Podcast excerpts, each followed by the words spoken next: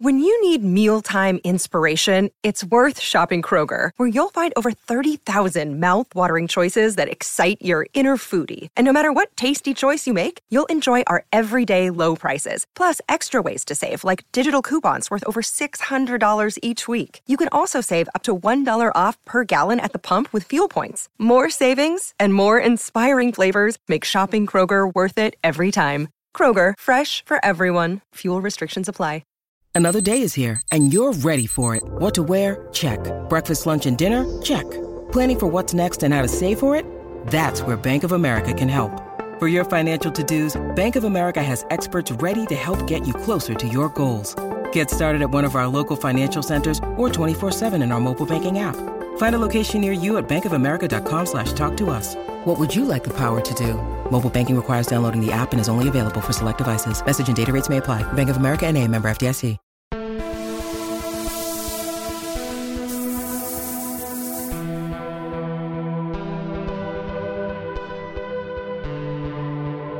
You are listening to Performance Anxiety on the Pantheon Podcast Network. I am your host, Mark. And Ivan Nahem had no choice but to be creative. Born in the 50s, his mother was a graphic designer and his father played professional baseball. In fact, his dad Sam played a big part in the integration of minority players into Major League Baseball. But Ivan was drawn to music. He wanted to play drums, but he was told he had to learn the accordion first. After some less than constructive criticism about his prowess with the instrument, he decided he wasn't musical and he turned to poetry. After moving cross country twice, playing with a bunch of bands, he formed the band Ritual Tension. Ivan talks a lot about that and how that led to him playing drums on two Swans albums. Ivan is open and honest about all of this, his writing, yoga, and even the loss of his son in 2013. But he's been busy during the past few COVID tainted years. In addition to releasing a new Ritual Tension album at the beginning of the pandemic, he has recorded and just released a solo album called Crawling Through Grass. It's one of the most unique, in a good way, albums that I've heard in a while. Think ambient punk. Now give Ivan a follow at ivan.nahem or at Ritual Tension on Instagram and Facebook. Pick up Crawling Through Grass via Arguably Music. Follow us at Performance ANX on social media. And you can help us out with a review, a coffee at ko-fi.com slash performance anxiety, or by buying yourself something nice at performanceanx.threadless.com. We still have a bunch of shower curtains. Now listen in on the conversation with me and Ivan Nahem on Performance Anxiety, part of Pantheon Podcasts. All right, then. Okay. Um, hey, this is Ivan Nahem promoting my new album, Crawling Through Grass by Ivan Nahem Plus Extension, here on Performance Anxiety, chatting to our friend, the superb host, Mark with a C.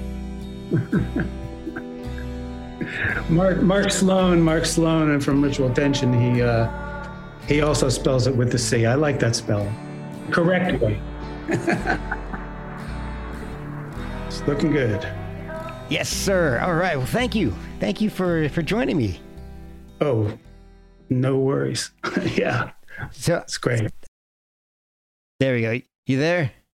I'm there, I'm back. My yeah, my daughter called and knocked me off the connection. So, and now my you're phone. now vertical. let me let me do this. Hopefully, this will okay, fix. Uh, let me see.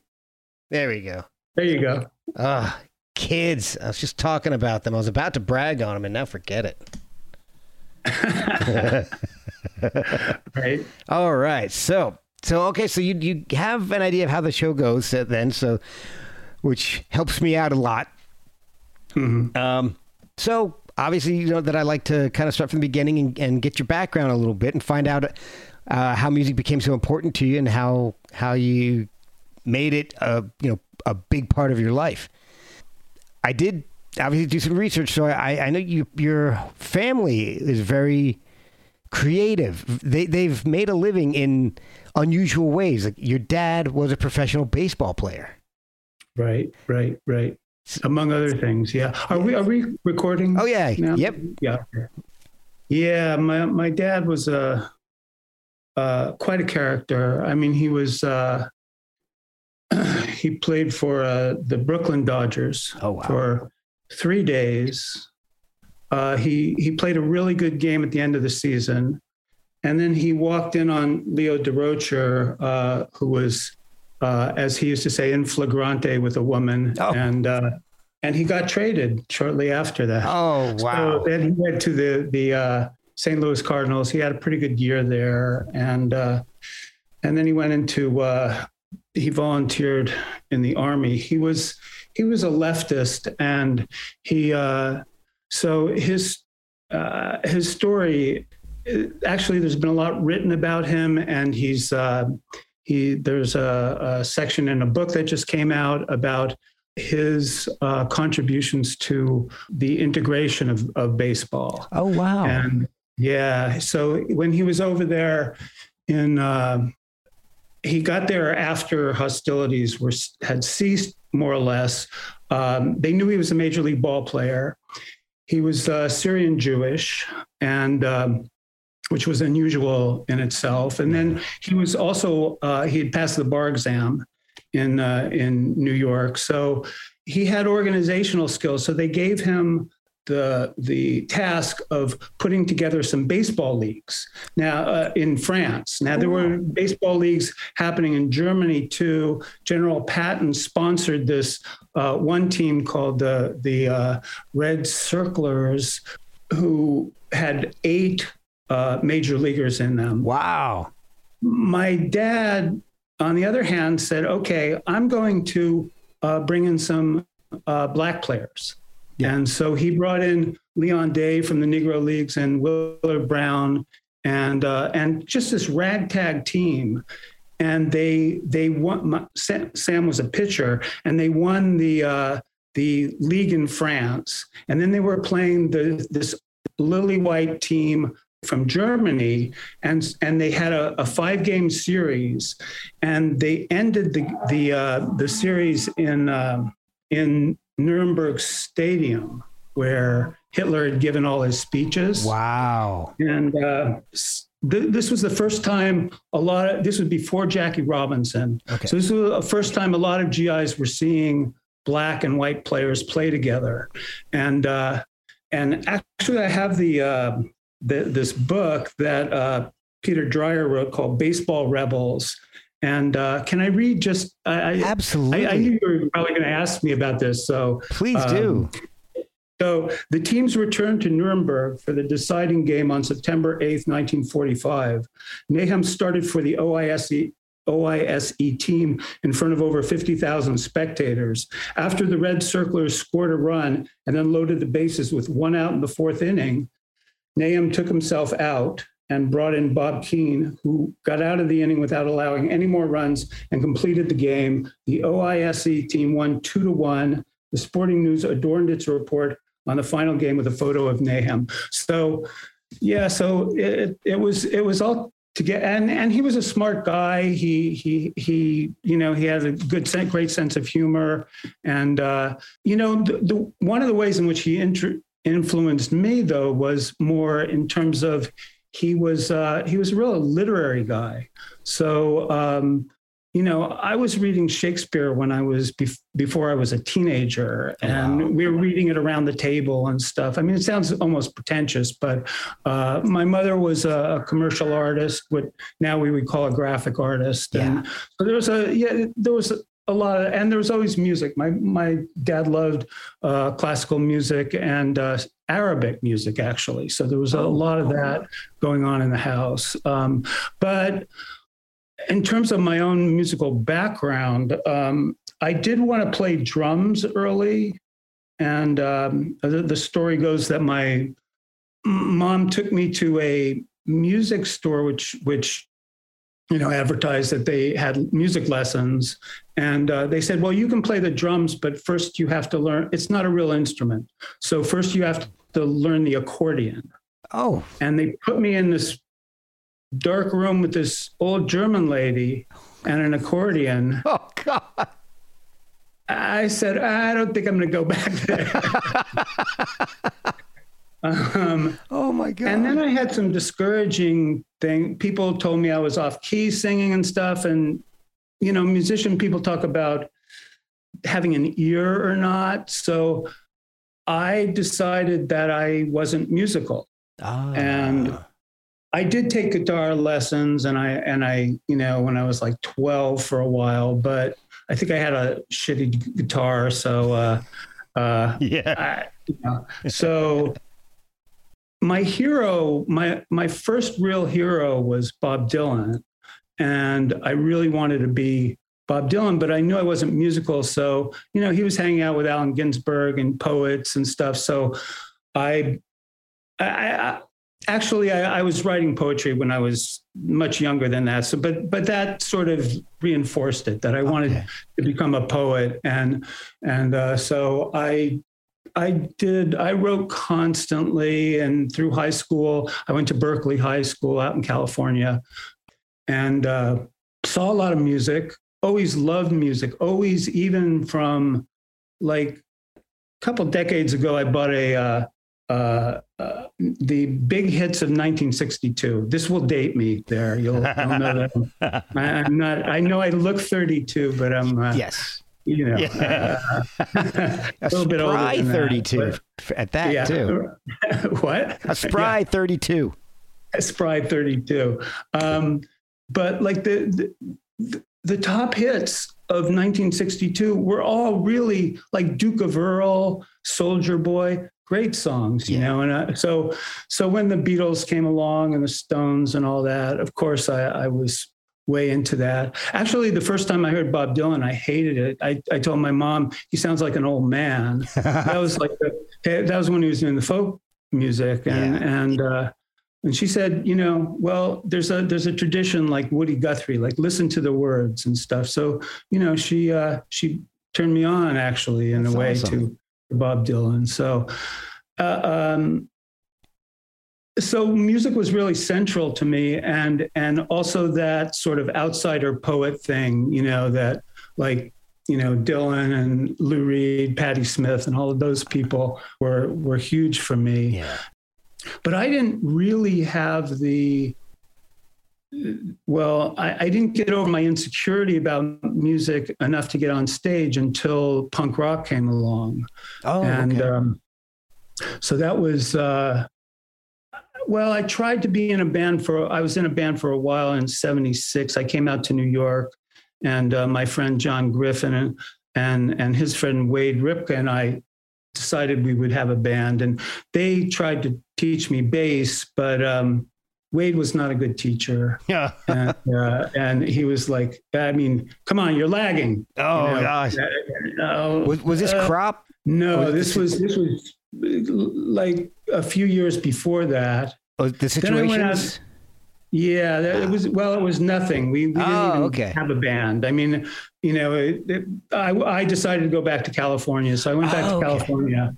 and um, and one night I was at the Mabuhay Gardens and uh, the old Mab, and uh, I was watching a band called the Offs, and uh, with Don Vinil, singer. He was just a great guy, and uh, the drummer was just all over the place. I mean, he was just horrible. I think he I, he was known to be like taking ludes and all of that, and I don't think that's conducive to to drumming so Probably much. not. Probably not. Yeah. Probably not. So. Um, we'll be right back after a word from our sponsors. This podcast is sponsored by BetterHelp.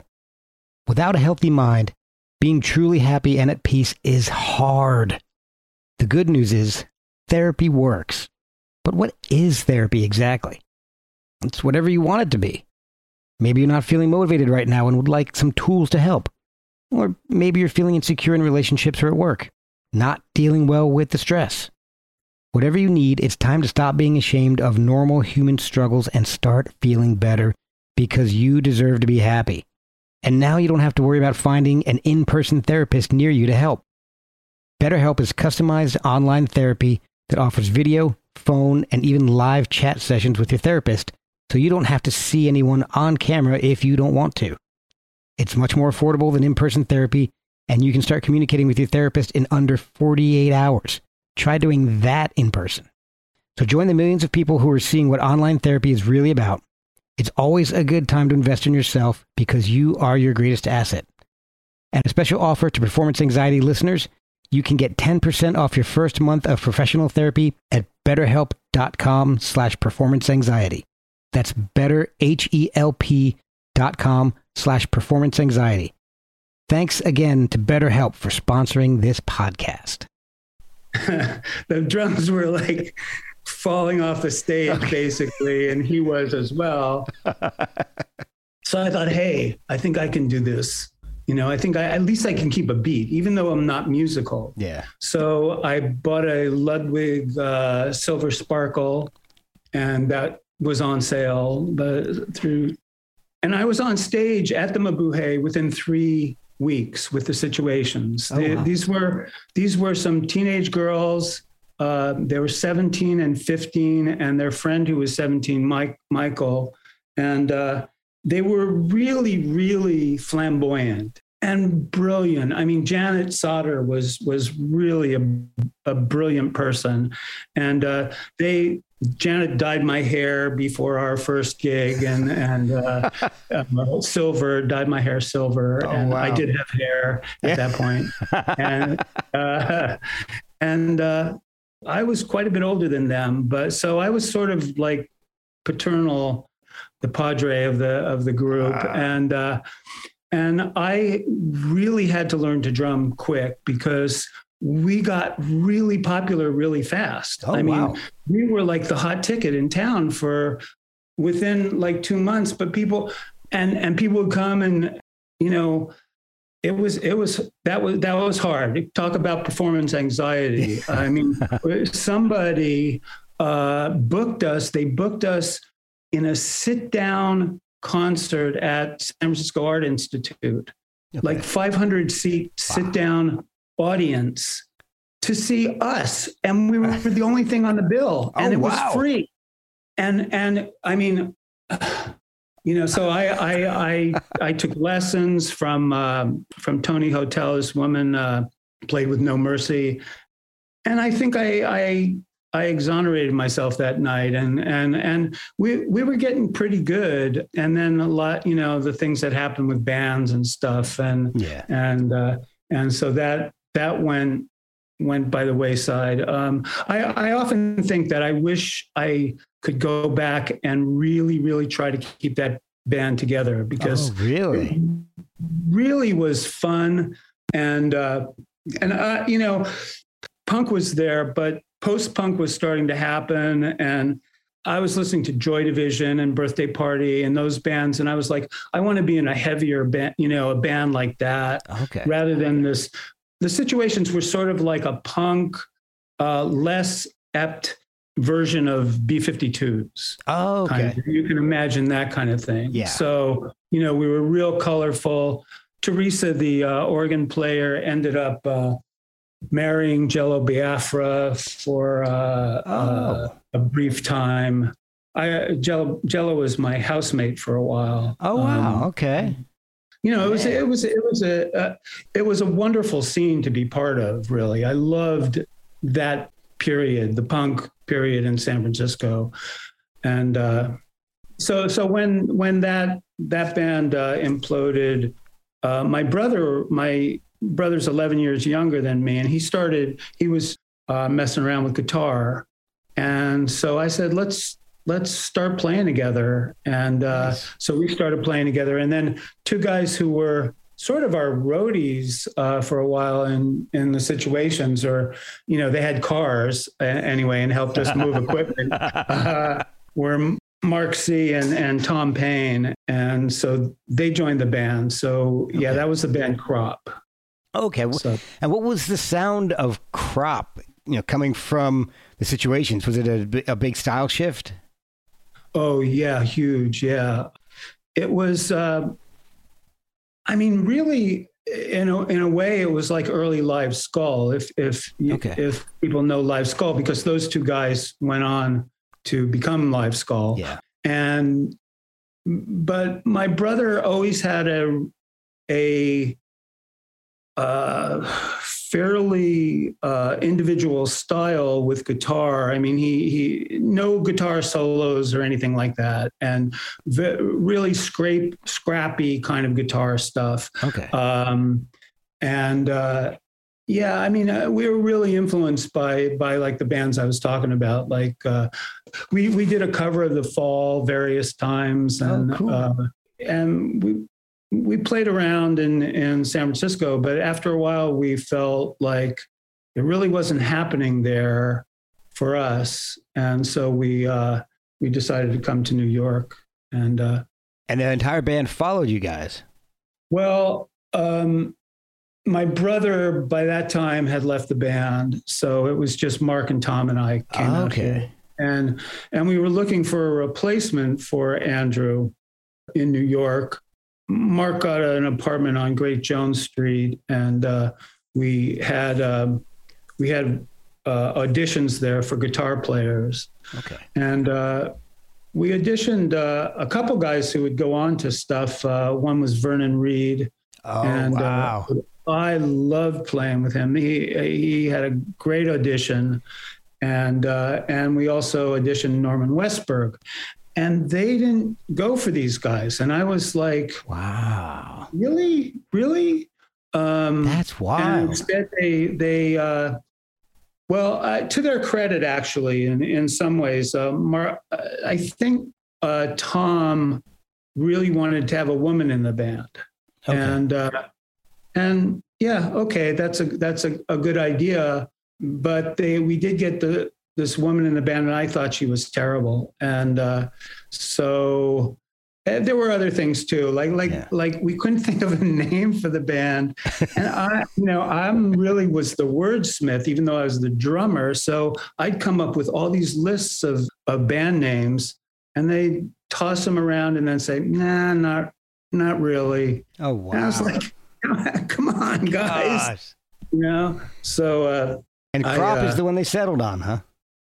Well, no, crop was the one we were dissatisfied with. Oh. So, so that was what we were. And the, the last time we actually played under crop and under blase decay was another name. Oh, wow. Um, yeah. But uh, um, when we came out here, um, uh, we, we, we were basically nameless. So I, I decided, okay, this is not going well. I, you know, Tom was a difficult person for me. And um, so, so I, uh, decided to le- leave and, and, and form a band with my, my friend from Brooklyn Bay Ridge, uh, John Griffin, who's a, the same guy, the guy I, I had done in that first uh, kind of uh, band that never got anywhere. right. And uh, so now we're going to form another band that, that gets nowhere.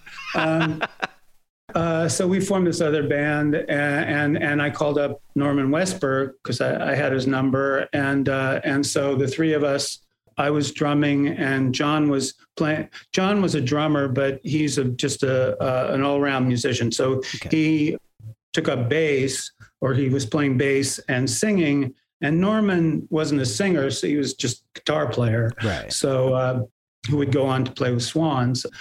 Uh, so we were we went in and did one uh, session recording session with the guys from the Nails, uh, the Kaufman brothers who had a studio. So we we recorded uh, I think like about five songs with them Okay. but we didn't put them out. They were just sort of like demos. And then, uh, then we did, you know, we wanted, we needed to have, uh, John, John felt like he, he didn't want to sing and play, play bass. Okay. Um, so we auditioned all these singers and came up with nothing. And so then we, then one day I just said, well, you know, I'm writing a lot of the lyrics of these songs and I don't know if I can sing, but give me a shot. right. And so I did Edge of Night, our song Edge of Night. And uh, they were like, yeah, works. Let's go. wow. So now we just need a drummer. So then we went through oh no. 20 drummers, uh, but we did find James Lowe, who's really a, a, I mean, I was a punk rock drummer, kind of, or a a, a very basic, like Moe Tucker and and Nick Knox were like my idols and Yeah. on the drum kit. But uh, James is he just he's he he was into punk funk. He was really anchored hard drumming. You know, like like you knew where that beat was. Yeah. You know, and uh, and so uh, we went into. Uh, uh, we have been, we played around some more. We uh, we went into Noise New York studio, and um, there were some drugs involved somewhere, and uh, interpersonal weirdness. And John decided to leave the band, and um, in the middle of the sessions. Oh, so wow. I took I took two of the songs and put them out under uh, the name Ivan X, Edge of Night, and Telltale Heart.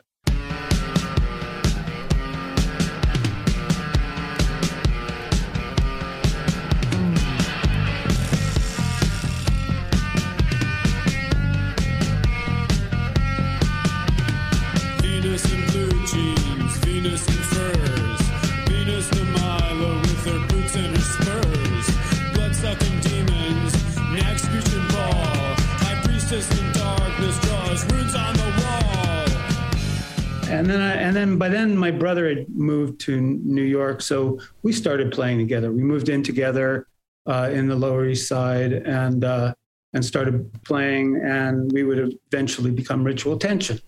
okay. So that's the next. the next phase. oh, oh, but one thing I do want to say about Carnival. The, the, so the band that that I formed, I don't know whether I said the name, was Carnival Crash with Right. uh, with John and uh, and Norman. And um, few years ago, when I was I was re-immersing myself in music, I I, I located relocated those uh, master tapes for both those sessions. wow. I had them both converted. One was like the quarter inch tape Ampex and from the the Kaufman brothers. Um, had them uh, converted, and um, that which was fun too. I mean, uh, well, the one the one we did with the uh, the Ampex was with uh, Tony Maimone, which was really cool to be in his studio and Oh yeah. and do that. Anyway, and then we we remixed them with Michael Jung from Alice Donut, and we put out and Obelisk Records um, put out the uh, an, al- an album. It is a Happy Man, Carnival Crash, and Yes. uh, I think it's really interesting stuff. So you know, Yes. it's out there. It's Yeah. really cool. I got a chance to listen to it when I had Norman on a, a few months ago, and it was just, it's really Ah. cool.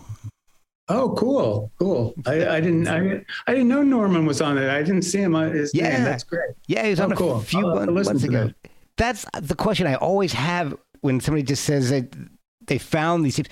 Where were they? I mean, did, did you have them in your possession the entire time? Did you, I mean, did you know where they were, or did you just stumble across a box of two-inch tape and like, what is this? Oh, wow, it's Carnival Crash. No, I, I knew I had them. I knew I had them in storage somewhere. And I mean, I've held on to some of that stuff through, you know, like we moved to, moved everything to Ireland uh, Wow. in the, in the 2000s, because my wife is from there. And, uh, you know, so, so I had them with me, but I, I wasn't really paying that much attention. You know, you have all this old stuff and, and, Yeah. and I, I mean, when the story fast forwards to the 2000s, I wasn't really, well, I was doing some music, but I, I wasn't, I, I, didn't think I was going to come back uh, and do career kind of stuff. Right. But uh, so, but, you know, I, I, I always was fond of that material. And, and I, I think it, it's interesting, you know, Norman did play with Swan. Uh, I mean, that's where he's uh, been for decades, but um, I think it shows a different aspect of his guitar playing. You know? Yeah. Oh, yeah. yeah, yeah. So, So, um, so you end up forming Ritual Tension, which is really good. I, I- I love uh, the I Live Here, the opener on that, uh, Social Climber. I like that a lot. That was really cool. Slick as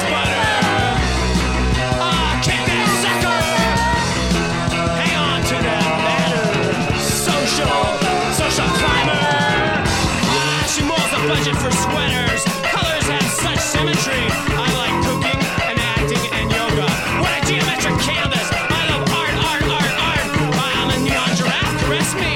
But what to be? Woo-hoo! Go, go, go, go to the limelight limbo area. Caviar in the cemetery. Beef up those veins. And it's always like our, our most real punk rock kind of song, really. I mean, uh, and you're ahead and, of your uh, time. I mean, yeah, yeah yeah. And, you know what's interesting is is we'll we'll talk, I'm sure, about uh, my involvement with yoga, but uh, in that in that song where I'm I'm describing the social climber, I kind of say she's into uh, music and art and yoga. Yes, I noticed that. yeah, being kind of sarcastic at that Yeah. point, it would later become a career for me. Yeah. But, yeah. Oh. So uh, It's also kind of pressure of, of the influx of social media and people climbing their way through with. I mean, I'm sure it happened normally in, in through other channels in the 70s, 80s, 90s, but it's accelerated over the past well, 20 now, years. now, now the word social is almost radioactive. Yeah, yeah, so true. so social climber. Yeah. I, I would love to do that song again sometime, but yeah. Oh man, that's all. Yeah, that would. Oh, you, could- you, yeah, you could have a whole different angle on it now. yeah. But that yeah. so that came out in '86. But in '86, you were also uh, appearing on Swan's "Greed" and "Holy Money" albums.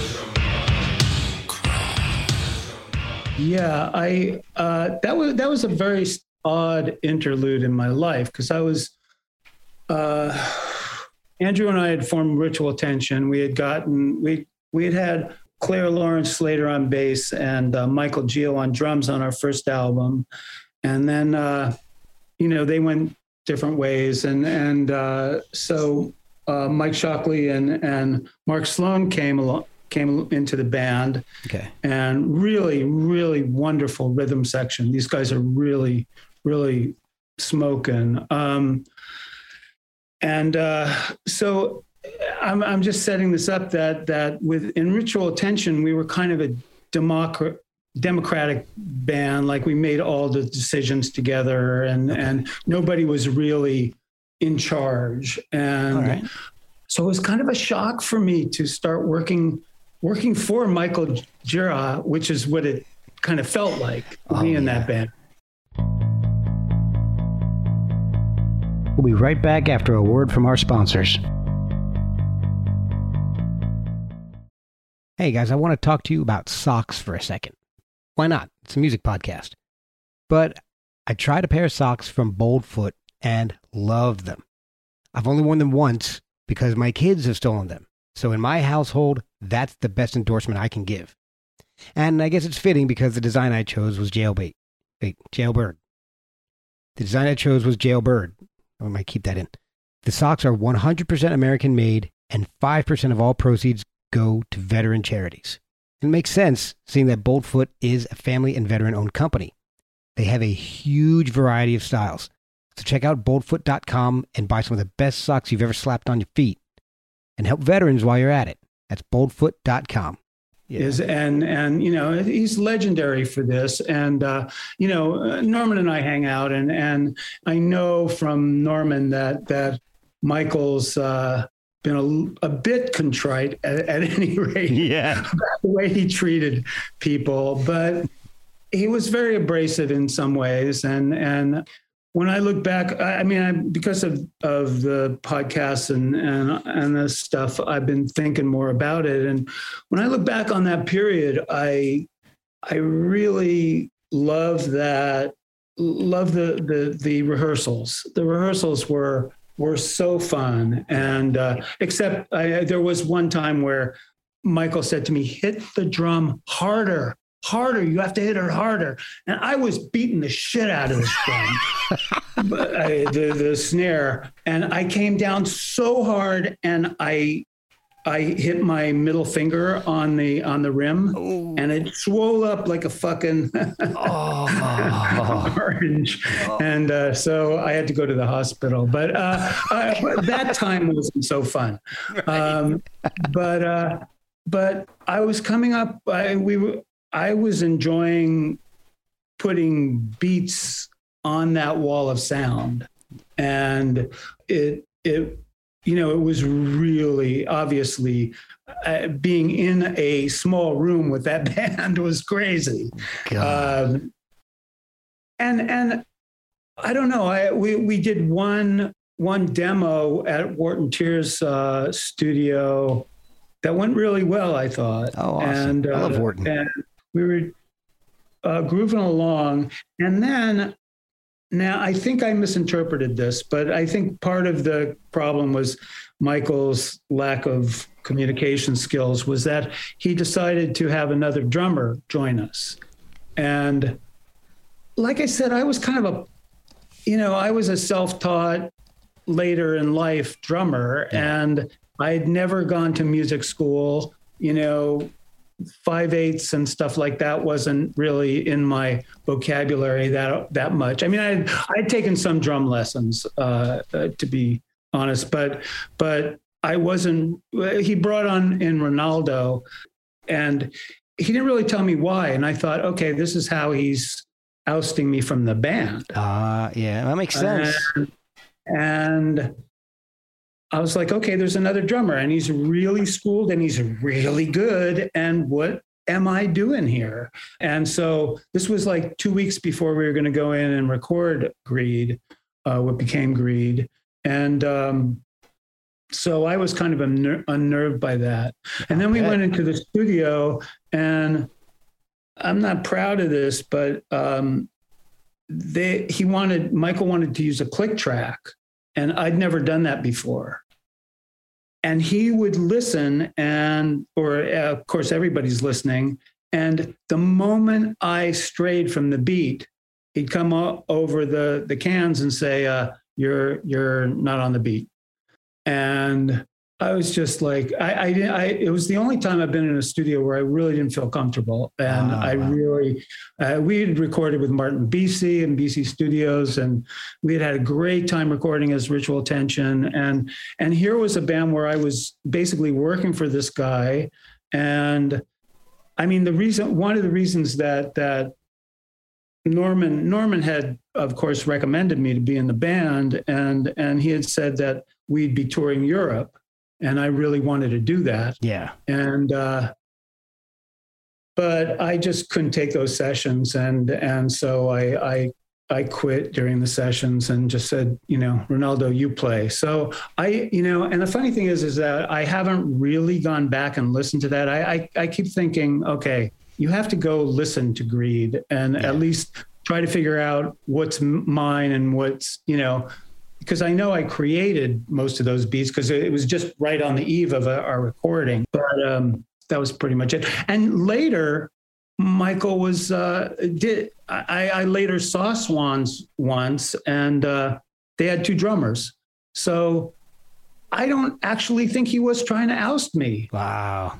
but who knows? You Yeah. know, but. Uh, Anyway, uh, that was that was the the Swans episode in my life, and uh, uh, a couple years ago, a guy Nick Soulsby was uh, was writing a book about swans and oral history, and Oh, cool. there were other drummers that had almost the same exact experience as I did. He's been through like about twenty five drummers. So. I know. It's- I could probably just do a whole podcast show Oh, based on drummers of swans. Swans drummers, yeah. Maybe I'll do that podcast. There you go. That's my career now. Swans drummers. Your Um, whole career distilled into a podcast of swans drummers. Oh my gosh. But uh, I will say though that I really admire Michael's tenacity. Yeah. That he he just there was nothing going to stand in his way of of doing that music and uh and that's all he devoted himself to and I look back on my life and and I tried to have a job and and and all this stuff and uh and it got in the way you know it did it gets in the way you know so uh I know what you mean. I, I, I have to kudos to him on that uh, level. So, how did you guys come up with the name Ritual Tension in the first place? Well, we were thinking performance anxiety. No, uh, but it actually does sort of connect to that in that Well, there's two things. Um, I was really immersing myself in uh, Native American uh, history and and life, and I, I, you know, I went out to stay with my sister for a while uh, in '84, and uh, I think I had already named the band and all that, but but I was I I'd read Black Elk Speaks. Uh, that was kind of like the Bible to me. Okay. Uh, beautiful, beautiful book. Um, and the rituals that he described in that. And I was thinking, you know, like in our culture, we don't really have, you know, I mean, there are people who go to church and all that, but we, people gathering around a, a, a fire and playing music together, that's a ritual. Yeah. And that's sort of what we're doing in these clubs. That we go there communally. And I also felt like like I was studying shaman stuff and and shamans usually were drummers and word pe- and poets basically. Okay. And I kind of felt like that's where I come from. I I get up in front of an audience and I try to hypnotize and then try to uh, to bring people into my world in in that way with with rhythm and with with meaning the meaning of words and um, but every time you do it every time it comes around it's tense. Mm-hmm. You know the, there's also the the ritual meaning that something comes back around you know it's cyclical in some way. Okay. and and and there's a tension there. And and you also find that in music where you know music builds a tension and then you know tension release. That's Yeah. a basic concept in in music. So that was my thinking about it that that there's this tension that we go through every time and every time we we we we go on stage we have to deal with that performance anxiety and have to you know transcend it somehow Right. and uh and so that that was my thinking behind that So the band didn't last. I mean, it lasted a few years, and you guys did a really unique cover of the Eagles Hotel California. Standing in the corner, wins the horizon. Seven women on my mind.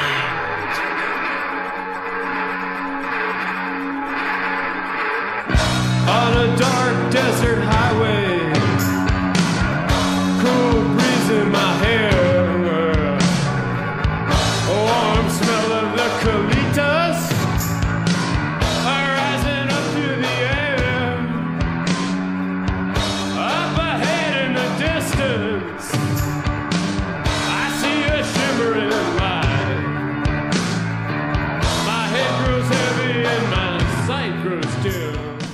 Pick that song to to cover?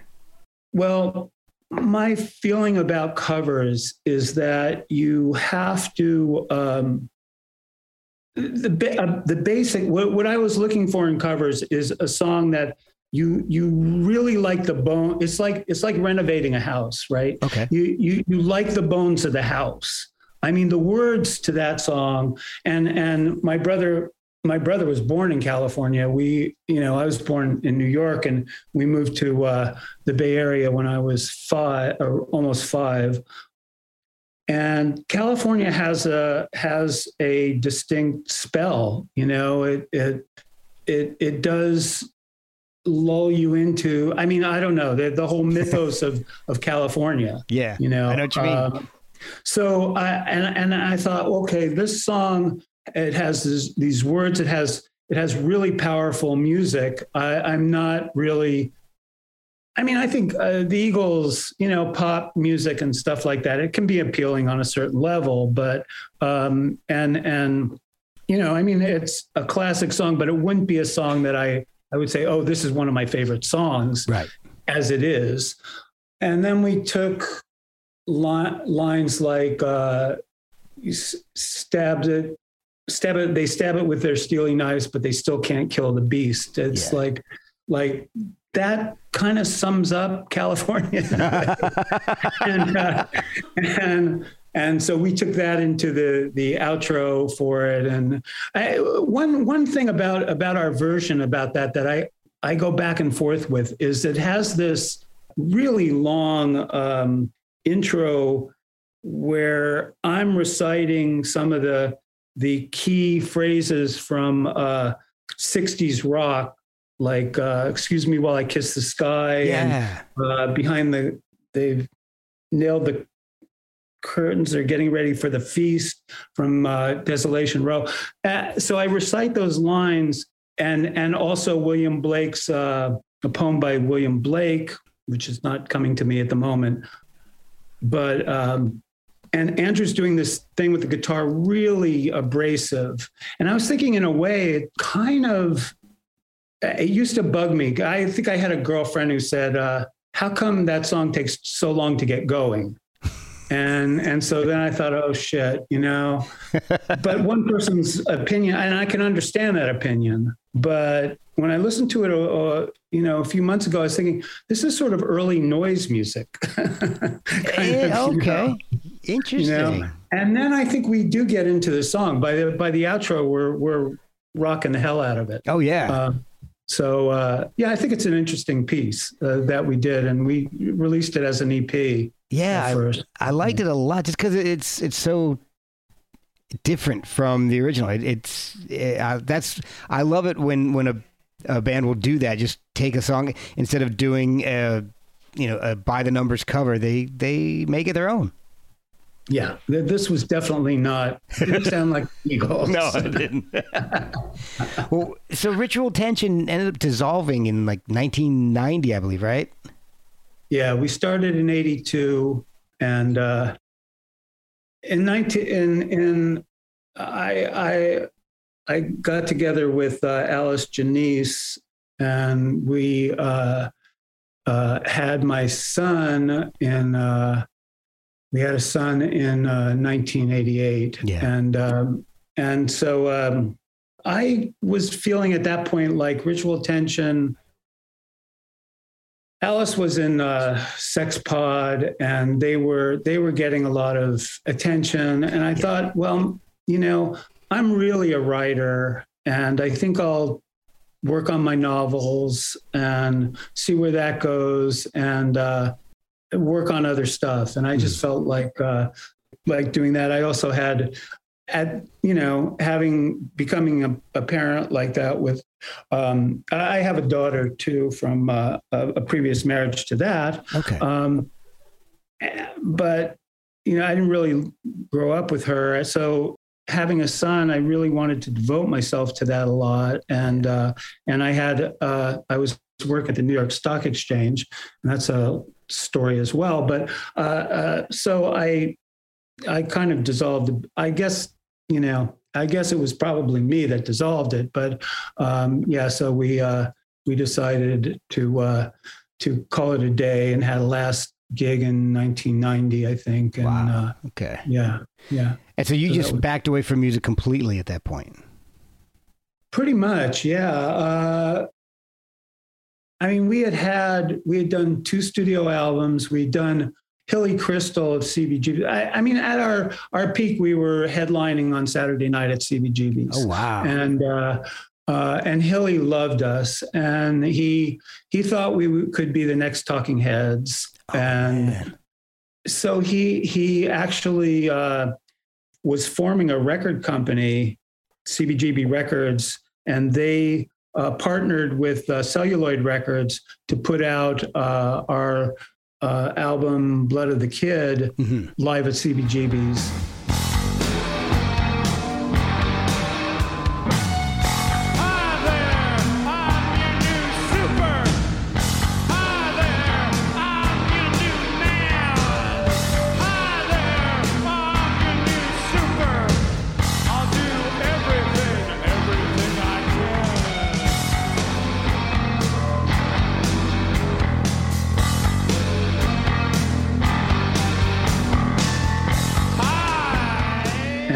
So we had we, we had a substantial body of work by then but yeah i, I thought I, I would get more into my writing but and and i i, I guess um, you know i i never was I, I think basically what i am is a poet and I could, ne- I was n- never happy with the long form stuff that I wrote. So, Oh, okay. you know, and it's really hard to get somewhere as a writer if you don't have a novel. Right. You know, uh, just even short stories are hard. I mean, I, I published in in lots of journals and all of that, but it, you know, and and and poetry. I mean, after music seemed, I don't, I don't know. I, I always wanted to see music and words together. You know, and and so. Uh, I in the in the in the 2000s um, when I was starting to teach yoga and all that, I, I I was still writing songs. I picked up the guitar. I was writing songs, I, and we did some recordings. My my son played bass on on the recordings with. Uh, strangely enough, with the Cucumbers, who are a Hoboken band who uh, were sort of in the Hoboken sound scene. Yeah. Uh, our our our wives became really good friends because both of our sons were named Jesse, Oh, and they happened to be playing together, and uh, and so we ended up actually we ended up for a while uh, in the '90s. Uh, uh, Dina and uh, and Alice and John were playing. We're doing a, a kids band called Over the Moon, and I I contributed vocals and and wrote a bunch of the songs as well. Okay. And so we were doing a, a kiddie band for the 90s. And, and then in the 2000s, I, I recorded songs with them that someday I, I hope to re record. And uh, so, yeah, that, that, that's, I, I, so in, in, well, I guess what I'm trying to say is I, I didn't uh, completely leave music, but I was trying to swim out in another direction. Right. So, so that was that period. Yeah. So you, you still had it in you. You're still doing stuff, but it was not your main focus by any means. Yeah. Yeah. Okay. That, that's what I would say. And at, so at what point, we mentioned this a little earlier, but at what point did yoga become a big part of your life?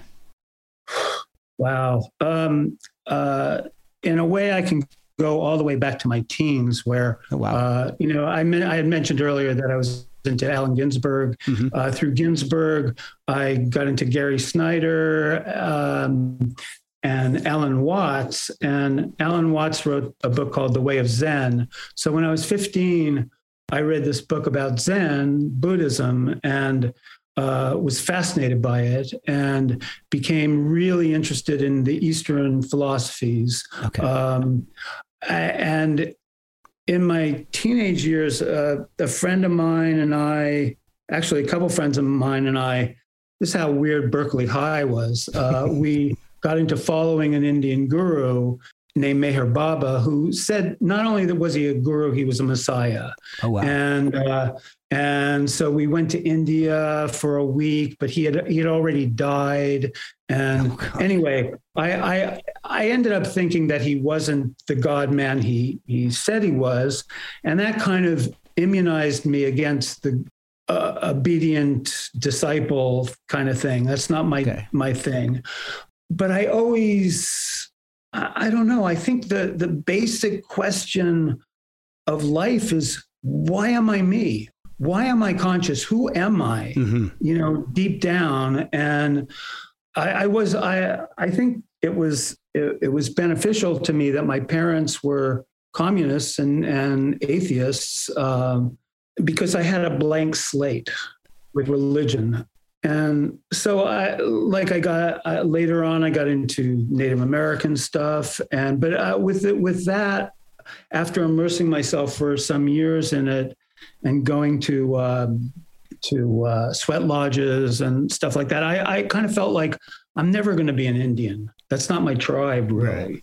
Uh, so I came back to New York, and and uh, so there was always some of that going on with me. Uh, I I'm I'm also a skeptic, so I'm not like a woo woo, you know, uh, a new age person, Right. California person. That that stuff doesn't work for me. I don't even really believe in astrology, for example, Okay. um, and, or chakras, for example. But uh, but I mean, in I think uh, 2004, my wife uh, w- wanted to give me a, a massage gift certificate for uh, she wanted to give me a gift certificate for a massage, Yeah. and there was a yoga studio where they were doing that. And I, and I glanced into the rooms, and I thought, you know what? I never really tried this physical yoga stuff. Uh, you know, I know the philosophy and all that, Yeah. but maybe I'll give that a shot. And I fell in love with it. I loved it. I mean, just the the way a class would would just tranquilize you, you know, and by the end you were in a different space than and and and it seemed to me that it was so organic that that that the movement and the breath would just bring you into this space. And I had some you know, I had a teacher who was playing Bob Dylan and stuff, and uh, on his play, his playlist was pretty good. Although later on, I, I came to think, uh, and later on, he came to think too, because he was a Iyengar teacher, that you don't play music in class. But uh, he, so I, I kind of just fell in love with it, and uh, and within a year, I remember at the beginning, my my my wife said, "Are you are you, are you going to?" Uh, you should maybe teach this. And I was like, don't be ridiculous. I'm, I, I'm in my 50s. I can't, you know, teach this.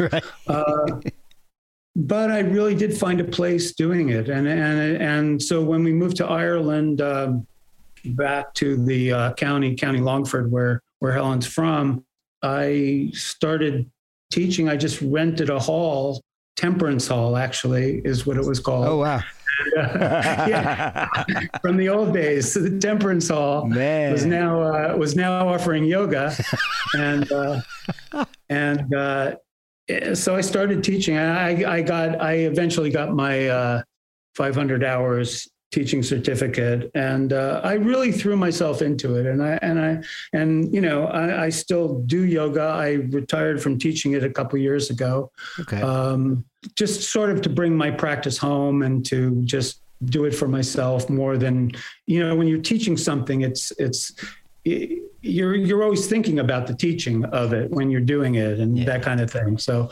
but it, it has given me a lot and uh, so uh, yeah and and it's it's funny because my mother uh, she she died when in 74 but she we actually had uh, well, we had a really good relationship, but but she did want me to become a teacher because I was into literature. She thought I would become a professor, and she was disappointed I wasn't on that path. But I didn't want to be in academia my whole life. So, uh, but it's funny that eventually, you know, mom was right. yeah, I she was a usually teacher. is. She usually is. I found Yeah, that there out. you go. Mhm, mhm. So, what brought music back to the forefront for you?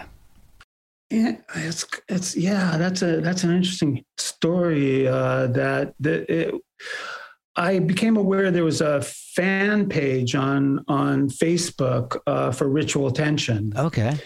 and um, it turned out to be this guy Greg Bielski, and uh, I got to know Greg, and he's uh, like a noise artist, uh, noise noise guy, musician from Pittsburgh Ah, and uh, so he and and after we got to know each other he said i have these soundtracks just abstract sound sound soundscape kind of things. Okay. uh, would you w- would you mind putting some words to them?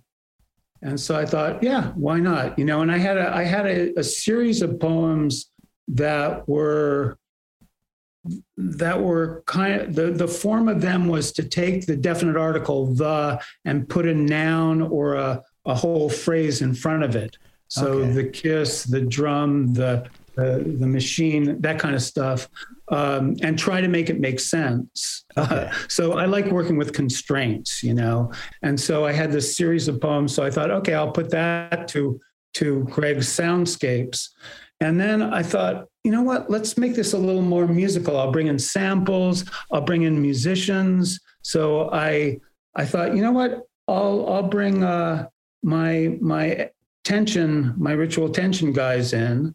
So Andrew is on a couple tracks. Mike Shockley's on a track. Mark Sloan's on a track.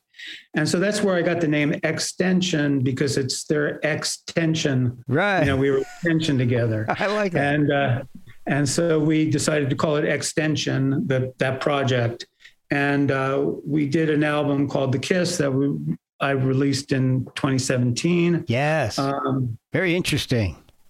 yeah, well, thanks, thanks. Yeah, I it's it's it's kind of bizarre stuff, but uh, the, the the one the one thing that was well, one thing I, I I'm excited about about the Kiss is that it really translated to the stage. Oh, Some of some of the uh, some of the pieces, and you wouldn't think so, you know, on the surface, but right. um, you know, some of the songs are really fun to do, like like the jobs where I'm just reciting all the names of these jobs. What I would do is write write those jobs like the uh, sluggard uh, bartender or something, Yeah. and I go around the audience and hand them these cards, you know, and and so that's their job. Oh, that's you know, it's kind of fun stuff, yeah. So that's that started getting me back in, and then I started going to clubs more, and I started feeling like, you know what, I love the sound of a drum. I love rock. I love music, you know, rock music, Yeah. and let's get the band together. We're gonna get the So- band back together. Get the band, get the fucking band back together. So uh, Andrew, my brother, had a.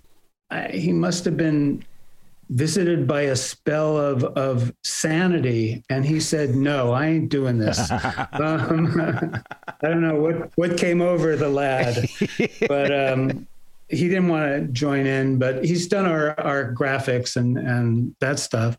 But uh, so Mark and Mike and I got together again and we started playing. We played for a couple years. Uh, Mike had moved down to Delaware. So Okay. we went, we recorded down in Delaware. We, we went and rehearsed a bunch of times in Delaware or a couple times. And, uh, and we did an album that, that we were, we released in uh, 2019, uh, or I think it was actually released in 2020, but uh, yeah. Yeah. yeah, it was released 2020, and uh, we we were playing we were playing out. We we played. Uh, at first, I w- I was sort of bringing them on stage when I was doing the Kiss material, Okay. and uh, and I do the songs that they they had done uh, with me, and then and then we just uh, started playing as Ritual Tension, and we a- actually had a record release party all set and all of that, and then uh, COVID came along, Ah. and like it's done for so many things, it just wiped that away Yeah. and uh, and there we were. So we, you know, we released "It's Just the Apocalypse." It's not the end, and I'm proud of that album. I, I think it's uh, it was. Uh, eh, there, there were things we, we were able to do now that we didn't do back then, and I'm, I'm Yeah. much more concentrated on my singing and and uh, we we brought in uh, Zeph uh, China who plays with Peter Murphy. He's an old friend from Hoboken Oh, and cool. uh, he's on a couple of the, the songs. And uh, meanwhile, I'd gone through some stuff with uh, the fact that uh, uh, my son, who was a musician, a bass player like his mom, Alice, Yeah. uh, had uh, uh, he he OD'd on alcohol, and uh, Oh, I'm so sorry. Yeah, when he when he was 25, and uh, so that had happened in 2013, and I had ha- I had actually had a, a, a magazine online, uh, a yoga teacher magazine, and uh, I just somehow associated it with because I had to announce it on the magazine and stuff like that. Oh. I kind of associated. uh, There were other reasons too. I wasn't making any money uh, uh, off it, and so I kind of, for a while, was that. That was kind of before Greg got hold of me. So, uh, okay. so I'd gone through that stuff, and uh, you know, you as a parent yourself, I know you know that that would that that can be a bit devastating or devastating. Yeah. not a bit Yeah. devastating. Completely. It- yeah, completely. Um, oh, uh, I'm so sorry. I can't even imagine. Yeah, I mean, you know, you you. Uh, what's interesting is people say, "I hope you heal" and all of that, and and that's not really what happens. I mean, you don't really heal from it. The wound is always open, Yeah. but you do move on with your life. Of course, you have to, and you have to begin to be be able to find some joy in things, and to think that you know Jesse was Jesse Sandwich uh, was a was a a, a gorgeous comet that flew across the sky, and and I was honored to know him, you know, and and and so there's that, you know. So the um, so the album came out. It's it's just the apocalypse. It's not the end. It's definitely ritual tension for sure. But like you said, it, it seems like the band kind of. I mean, you said it perfectly. You're able to do things that you weren't able to do early on. I like the covers, Manic Depression and Shakin' Street. They're really cool. I may have been wrong. I'm again a great another strong opener with I'm loving it.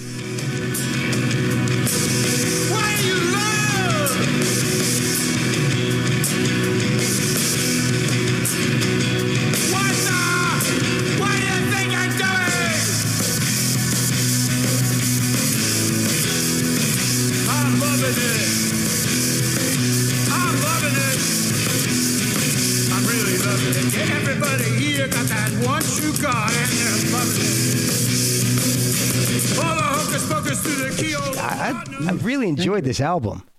All right, all right, that's good to hear. That's good to hear. I don't think we got uh, enough play with it because uh, of the cir- circumstances, you know. Right. But uh, Yeah. but but it's it's it's there, and and uh, yeah, I think uh, uh, it was it was really interesting that we didn't we we we went back and forth about whether we needed to have a guitar on it, and uh, and when we played live, it was just uh, drums, bass, and and vocals, and it was really wow. kind of fun to to get so deep into. I mean, Mark has such a strong, deep, you know, guttural sound, um, and uh, you know he did some he did some guitar overdubs, and we have. Zeph on uh, uh, violin and stuff, but but uh, it was interesting to really pare it down like that and to Oh, just work yeah. with with voice and all that and and yeah i i uh it was fun doing the like i said about about hotel california with the mc5 song mark is a big i i was I was always much more the, the the MC5 was eclipsed for me by the Stooges. I was a complete Stooges I can fan, understand but that. uh, but so Mark wanted to do a, an MC5 song, and, and I really lo- loved the lyrics to uh, Shakin' Street, and and that uh, that you know it was really fun to sing that song, and and uh, yeah, it was. I, I think we we made it a, a different song, you know. Oh, yeah. own. After that, you've gone completely in a different route with the latest release that you've got, Crawling Through Grass. yeah. That's that is a completely different tack. it's Yeah. it's so interesting to hear. I, I guess the only way to say it would be like a, a punk kind of guy doing ambient ish stuff. It seems Yeah. so like like two genres that just shouldn't meet anywhere, but they meet in Ivan. And Andrew, well, An- Andrew is a big part of it too, my brother, and uh, he he said at one point he was uh, grammatically incorrect, but he said we are the wrongest people to be doing this. I think I like that perfectly. Yeah, I think that that that describes it. Um, yeah, it was uh, it was actually Greg that came up with the idea, and and on the uh, cover, I'm I'm uh, name checking him for that. He said, "Well, you know, you did yoga. Why don't you do a yoga album?" And uh, I have to be respectful. I I understand that. Um, there really is no such thing as yoga music apart from something they call kirtan. Um, could and ragas maybe, you know, and Okay. so you know, but um, so I I didn't want to say this is a a yoga album, but it does. I there. The, the the ritual tension stuff and and most of the stuff I've been involved with with music is really that male energy, that testosterone, that male energy, Yeah. uh, kind of, uh, you know, and and and the ritual tension was really the grittiness, trying to to to get to the grittiness of living in New York and all that. You know, like I live here, Right. first album. Um, but that doesn't really encompass all that that I am as a as a person and as a storyteller. But I did have a dilemma with this album, which was that I, I, I did when I when I taught yoga classes, I, I, I did have music in most of the time because I, I do think it, it, it helps you create the spell of a class. Now, it's, it's controversial in yoga whether you should have music. Sometimes I, I did classes with no music, but Okay. but when I did have music, one of the things I, I wanted to do was not have a lot of words, not have a lot of, and especially not have English words, because I don't want people focusing on lyrics and, you know, I want them to be more into just just the feeling of it. That makes sense. Um, so the dilemma for me was that mostly I'm a poet, as I said. So, but but I have in the last uh, when I came back to music this time, I, I I said to myself, I really want to learn music. I really I want to go back and do the fundamentals and theory, as it turns out, can really really be uh, helpful. Go figure. But he knew? slags it, but man, you know. people have been slagging. I mean, from punk rock, and it's like, oh, you fucking music nerds and all that. But no, knowing what a scale is can it can really help you put this shit together. Yeah. And, Go uh, figure. yeah, go figure. so, uh, so I've been devoting myself more to that. I learned uh, actually Norman uh, uh, uh, turned me on to Ableton Live, so I, I wanted to do my own uh, engineering and and pretty much Mark C. I took some of the songs to Mark C. to help with the engineering, but yeah, I I I kind of felt like how can I tell my stories without so many words? And how can i paint pictures?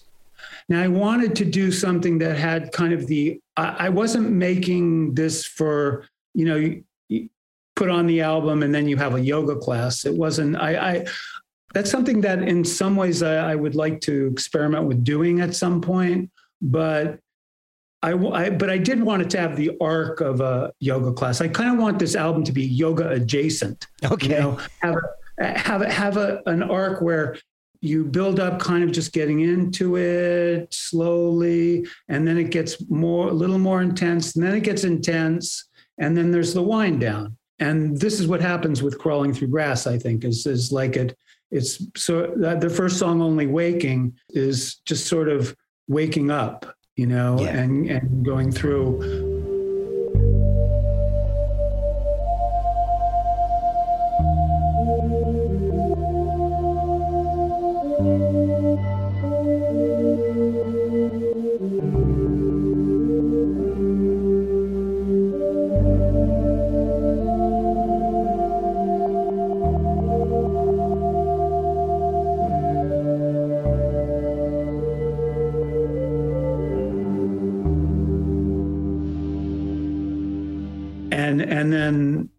exaltation of nothing getting more into this abstract space head kind of place. And and and so it was it was interesting to me to take the words out of most of it. I i i, I couldn't entirely do that. And i have it's almost like found collage words in in it uh, as well and different elements like that. But but it, it it's it's not it's not a, uh, a ritual tension post punk album. Uh, no, now, you, your wife does make some kind of vocal appearances on there, uh, somewhat reluctantly. I'm on, if I'm understanding that right.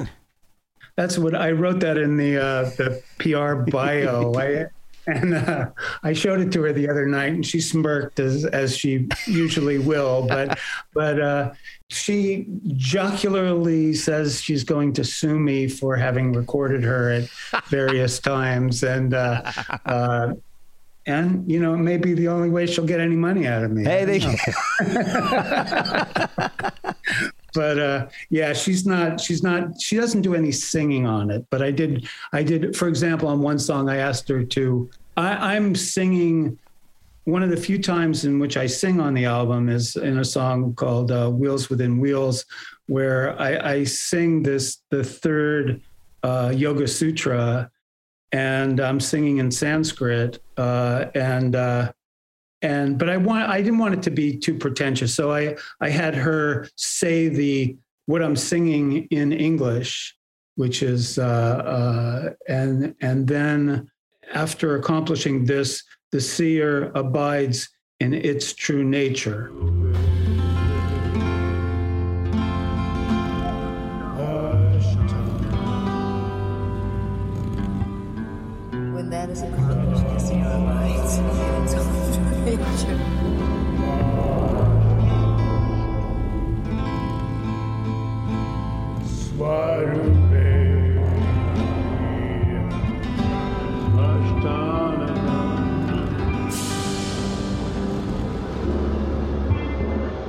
And so I have her say that, and and then I I made her laugh when she was saying it. So you know, so that's in there, and so so so there's little vocal snatches of her. But and then I was like, am I going to credit her with vocals? That's usually singing, but but any vocals are vocals, Yeah.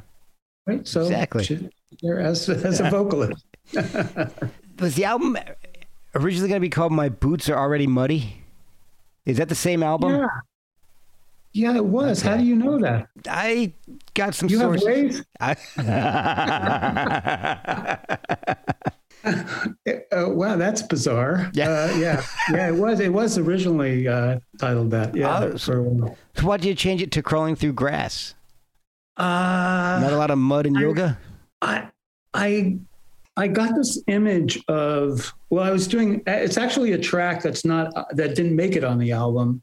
That was really uh, about a lot of electronic sounds that sounded like insects and birds, and I got this this image of of just trying going through on the deep down in you know next to the earth and and seeing a whole new world there and just going through it and Okay. and so that's the basic image that that I came up with you know Okay. um, yeah And you did a, sh- a short film based on, on both ex- extension releases, right? They're, they're included in the short film, right? Well, there, I did the renunciation of regret. uh, I think that's what you're referring to. Uh, yeah, I uh, one one of the songs, the renunciations, uh, is kind of the focus of of the the film uh, uh, and a performance that Greg and I did of that. Okay. Um, and then it's kind of bookended by uh, the 51st Street Shavasana, which was uh, is one of the songs on on the uh, on crawling through grass. So that's that's in it as well. Yeah. And now now I've done a uh, another film. Which I think is superior to that one, uh, but you always like your more recent shit better. yeah. Um, uh, Hopefully. uh, I did. I, I've done a film for uh, Only Waking for the first song on the album. So oh, cool. uh, that's that's gonna be released fairly soon too. But yeah, the 51st Street Shavasana, by the way, has uh, it's it's an interesting um, confluence of people from my life in a way. Is Oh, really? because, Uh, John John Fried plays bass on it uh, from the Cucumbers. Norman Westberg plays guitar. wow. Um, Mark C uh, from Live Skull uh, not only helped me with the engineering of that song, but uh, uh, and I brought it to his studio in Hoboken. But he he added uh, uh, synthesizer to it, and uh, and Greg is on it too, and my brother's on the album too, and and uh, a, a Polish woman, Jadwiga Taba, is on one of them as well. So Wow. it was it was it was, but it was good. It was it was a nice feeling of bringing. I mean, it was during the pandemic. I didn't see. I I saw Mark. Mark and I were in the studio together, but but. uh a lot of that is just the way people are doing this mailing back and forth and all of that stuff. So, so you know, it, it's kind of a pastiche of of uh, of those different influences on on that, particularly on on the long uh, 51st Street Shavasana.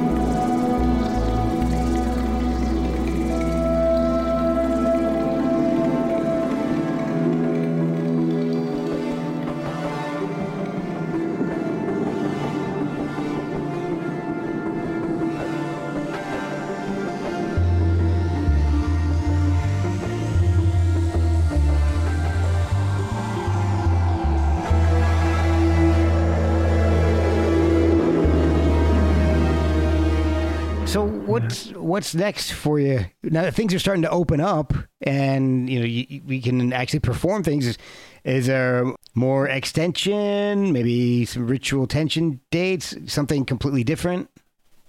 Um, yeah, I the ritual tension is a still a possibility, but uh, Mark moved out to Easton, Pennsylvania, and uh, I have family in there. yeah, do you? Yeah, right, right, right in Easton. Yeah. right.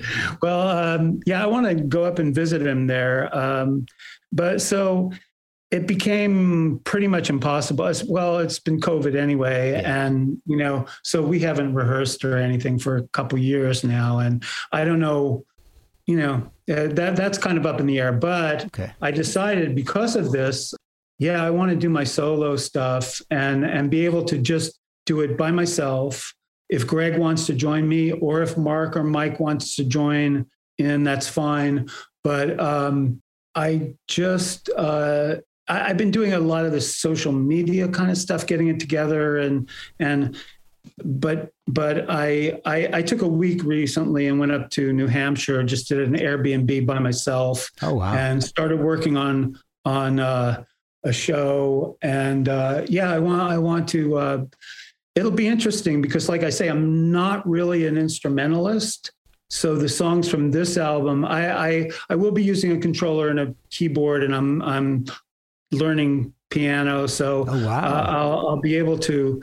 To, to do some of some of these songs, uh, but I'm also going to use some of the material from the Kiss and from Okay. Ritual Tension. So uh, so it should be like a, a combination of those three elements. And uh, I mean, one thing that that I know I can do is uh, get people's attention on stage. I, I, I'm, I'm I'm good at that, and uh, and uh, I'm, I, I think I'm a, a, a pretty competent performer. So I, I, I really look forward to to uh, booking some dates. We're we're we're thinking maybe July, Pitts, Pittsburgh, Philly, uh, and Manhattan and and Queens. So uh, nice. we'll we'll we'll see we'll see where it goes. Oh Um, yeah. man. All right. All Well, right. I mean, this has been awesome. Thank you so much. It's been a fascinating chat. I really, really have enjoyed it. Yeah, me too. Me too. I appreciate too. that. Yeah, great questions, and uh, you're uh, you're you're easy to talk to. Oh, thank you very much. so That's that's that's yeah, it's a good role for you. I appreciate that. That means a lot.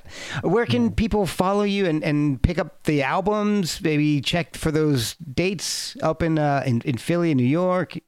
Okay, well, I, I have an Instagram account at ivan.nahem, and uh, I have a website called On About Now. As I said, my wife is uh, Irish, so she will sometimes say, What are you on about now? Yeah. and so I made it my website. That's great. Um, so it's just O N A B O A B O U T N O W. Uh, and uh, you can also go to argue, Arguably Records on Bandcamp and find all the ritual tension. And uh, it's actually under the merch there, but uh, I'm not sure whether that's right. But uh, but anyway, uh, that has has uh, stuff as well. And uh, yeah, you can you can find me. Uh, I, I, and there's also a ritual tension and a carnival crash page on uh, fa- Facebook and ritual tension on uh, on um, Instagram. So awesome. there you go. So you got that all Yeah. covered. Perfect. Yeah, yeah, yeah.